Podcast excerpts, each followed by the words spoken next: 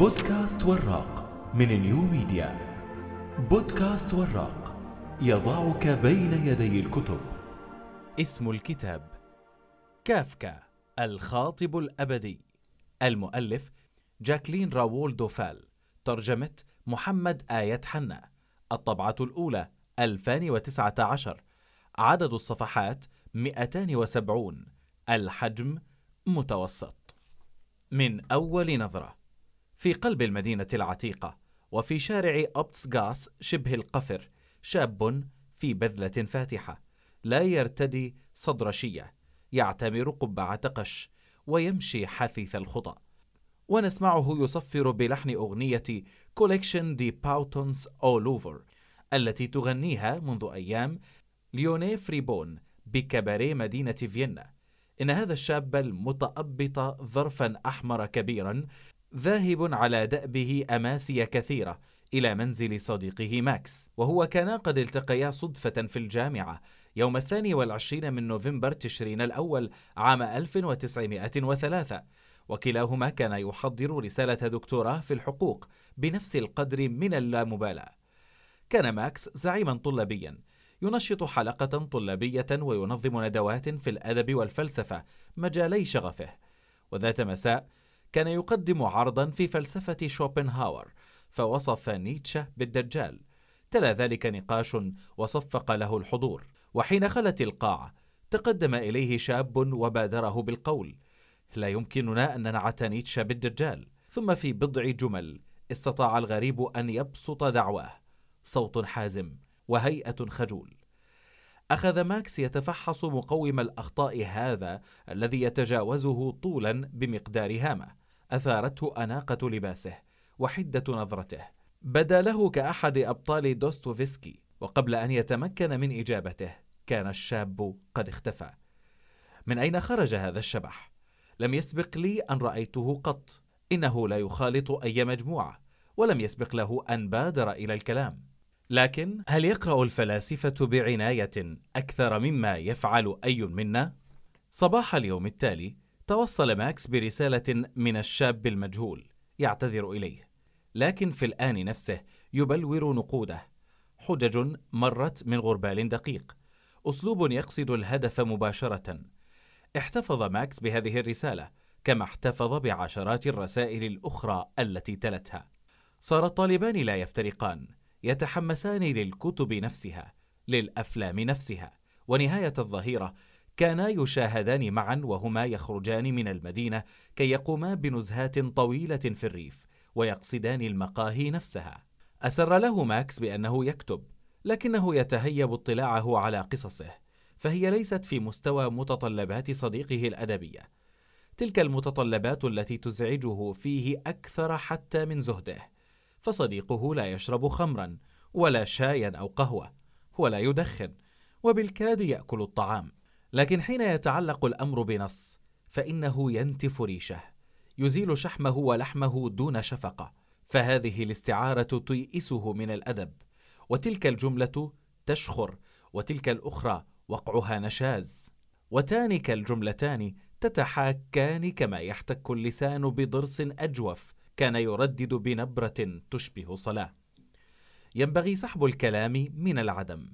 يسأله ماكس: عن أي عدم تتحدث؟ فيجيبه الصديق معددا ملذات التفاهة، مادحا التفاصيل، يقول متلمظا حلاوة كل كلمة: رائحة الحجر الرطب في دهليز.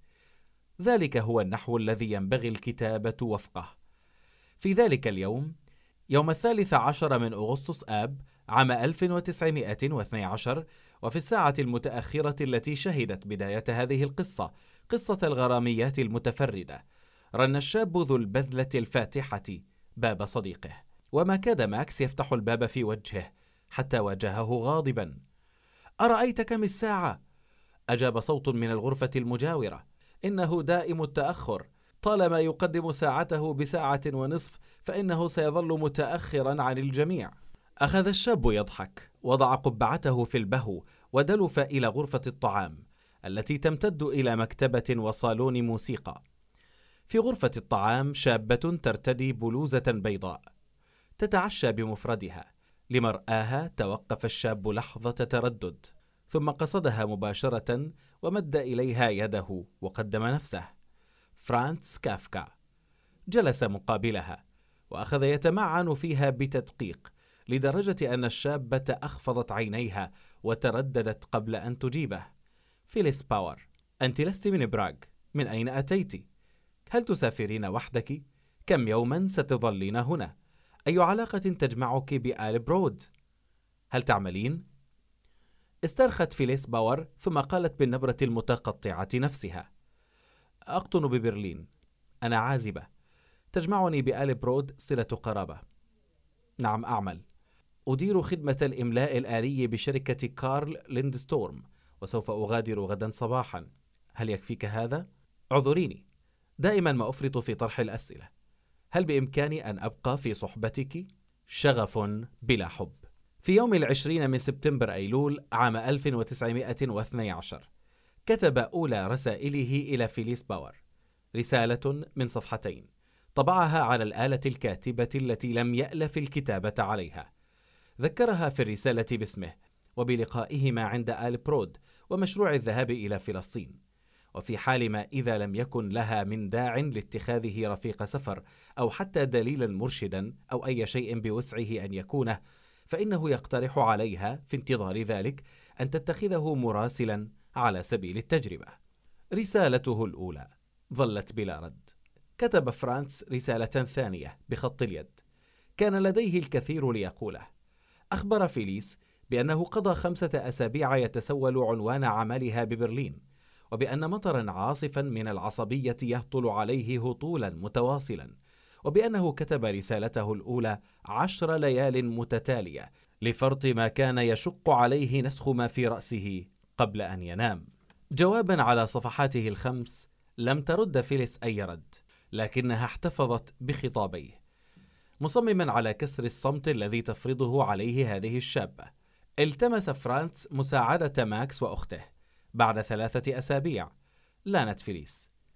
انخرط على الفور في تراسل مسعور ما بين الثالث والعشرين من أكتوبر تشرين الأول. التاريخ الذي وصله فيها جوابها الأول. والحادي والثلاثين من ديسمبر كانون الأول. أرسل إليها مئة رسالة بمعدل ثلاث رسائل في اليوم. الرسالة الأولى كانت عذبة.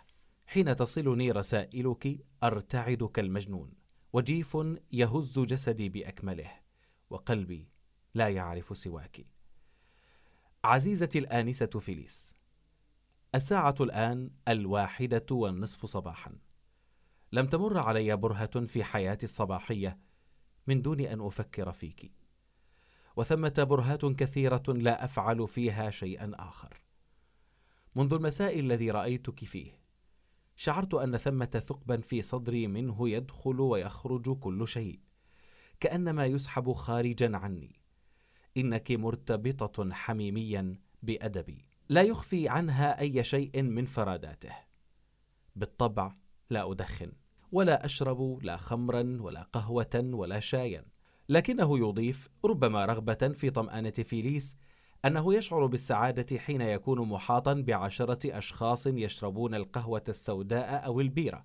لا شيء يبهجه أكثر من رؤية الآخرين يأكلون طعاما لن يضعه أبدا في فمه. في رسائله جميعها ظل فرانس يخضعها لاستنطاق لحوح.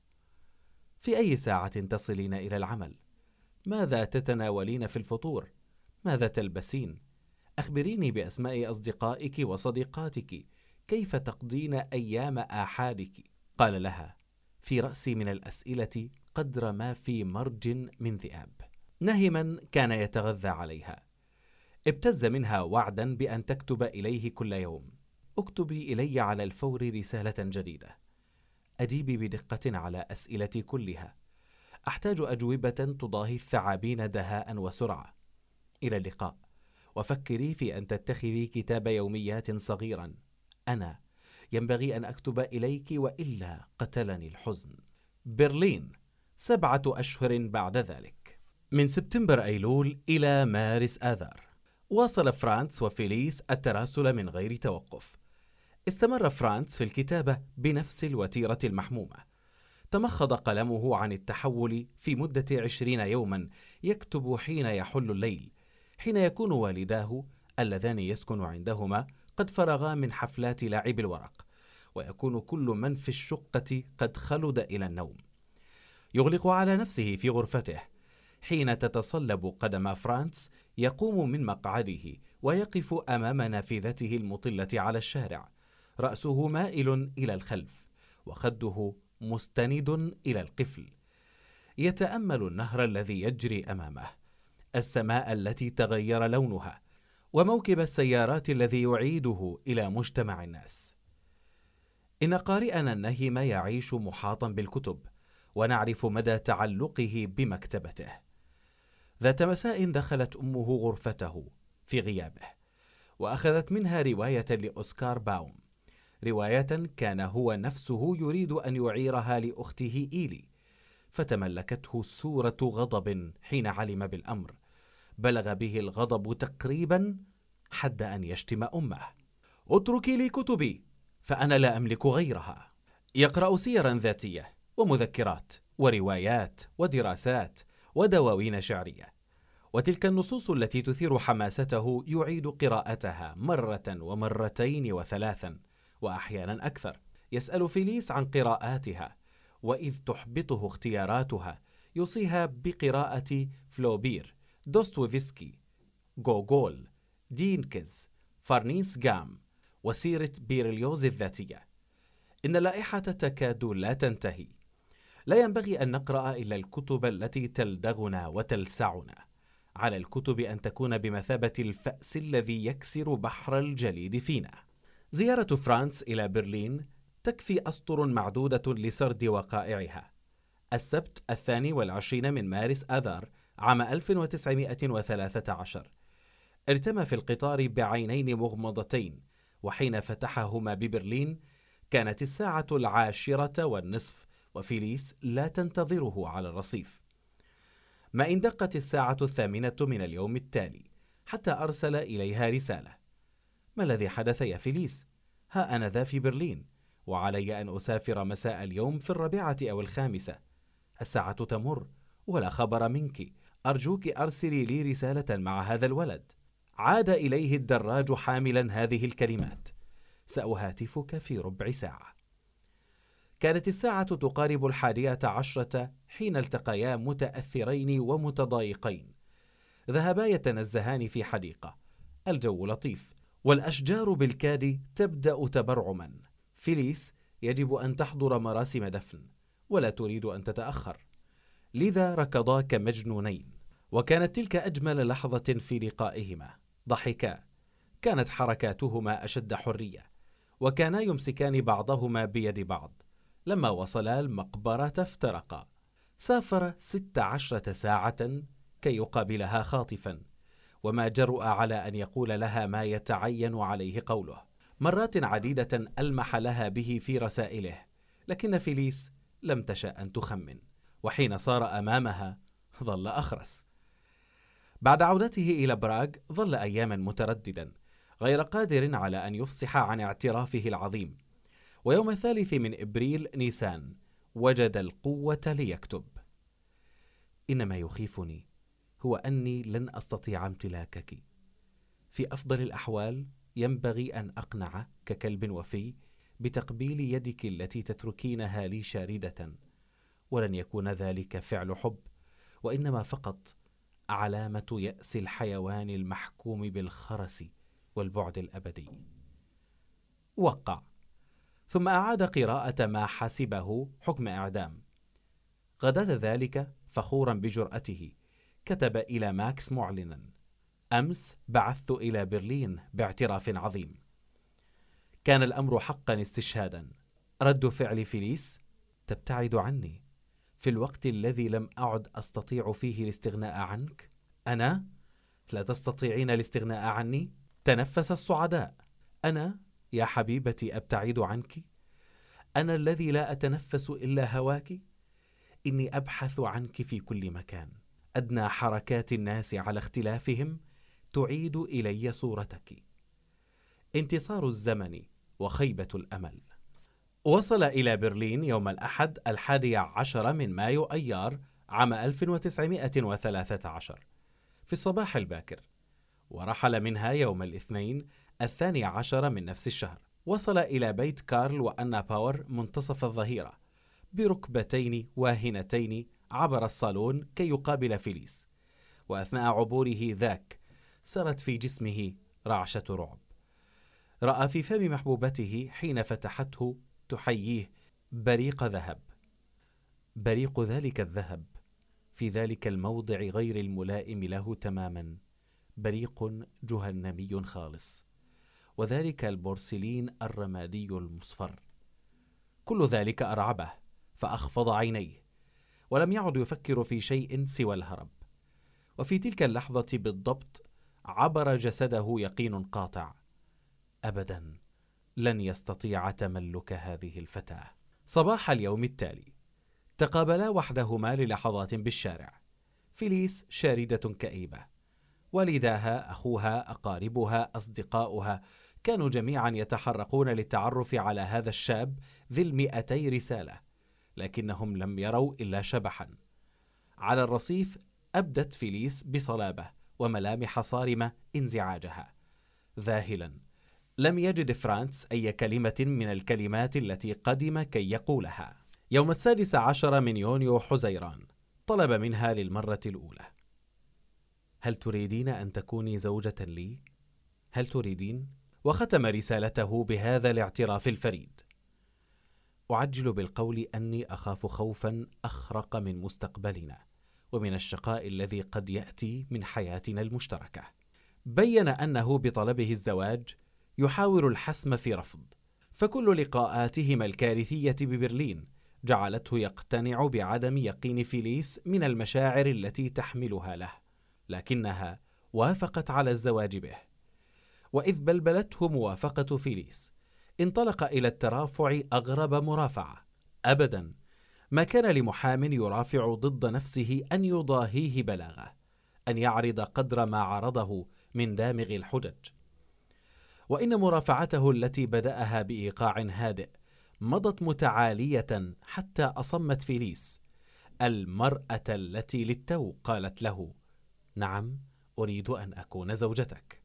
أجابها هكذا إذا تريدين رغم كل شيء حمل هذا الصليب يا فيليس.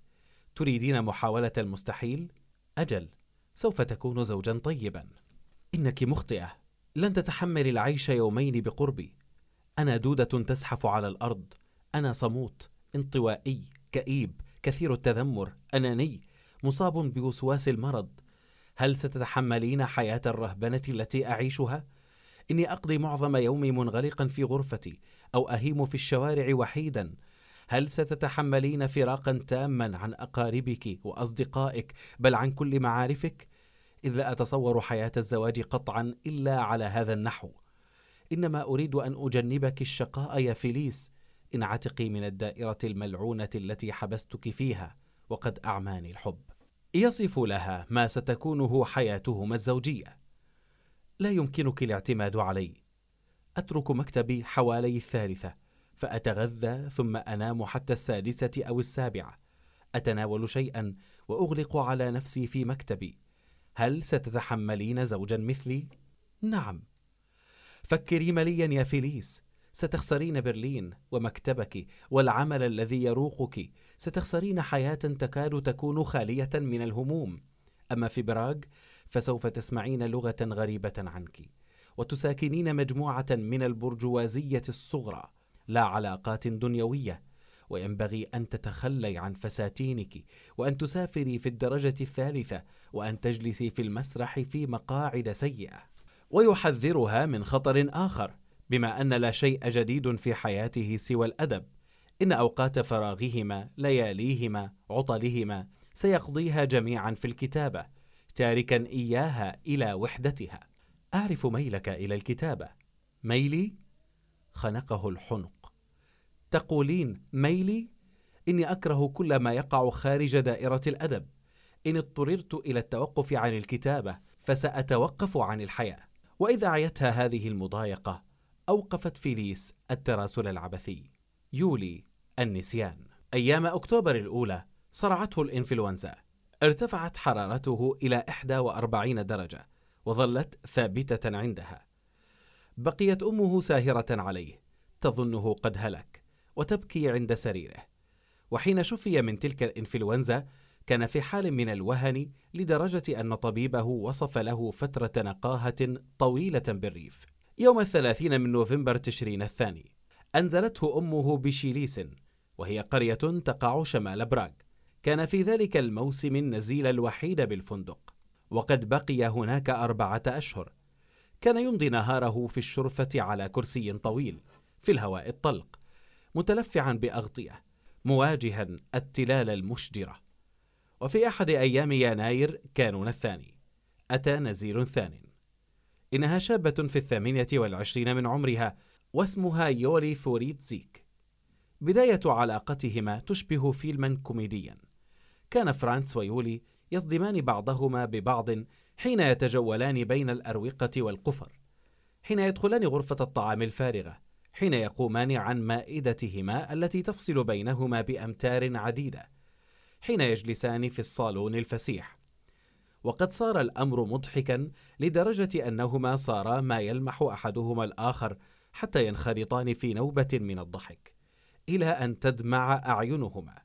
يضحكان على تشابههما الغريب إذ لديهما نفس شكل الوجه نفس الفم يضحكان من خجلهما يضحكان بلا سبب ومن دون توقف. قضيا ستة أسابيع معا.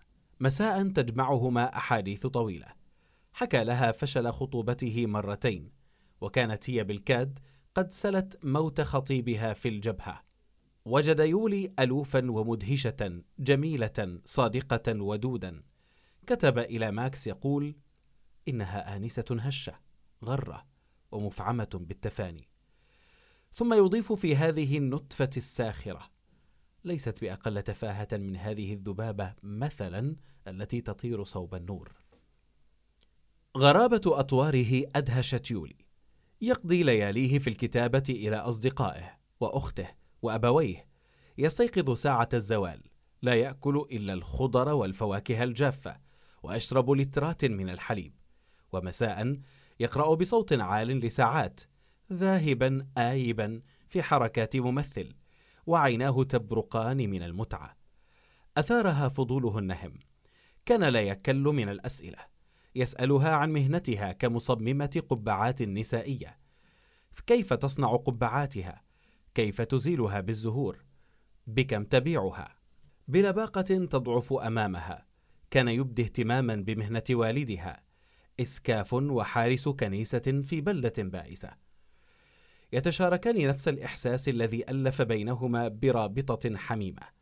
على الرغم من الفروق الثقافية والاجتماعية بينهما. صارا يقضيان معا وقتا أطول فأطول.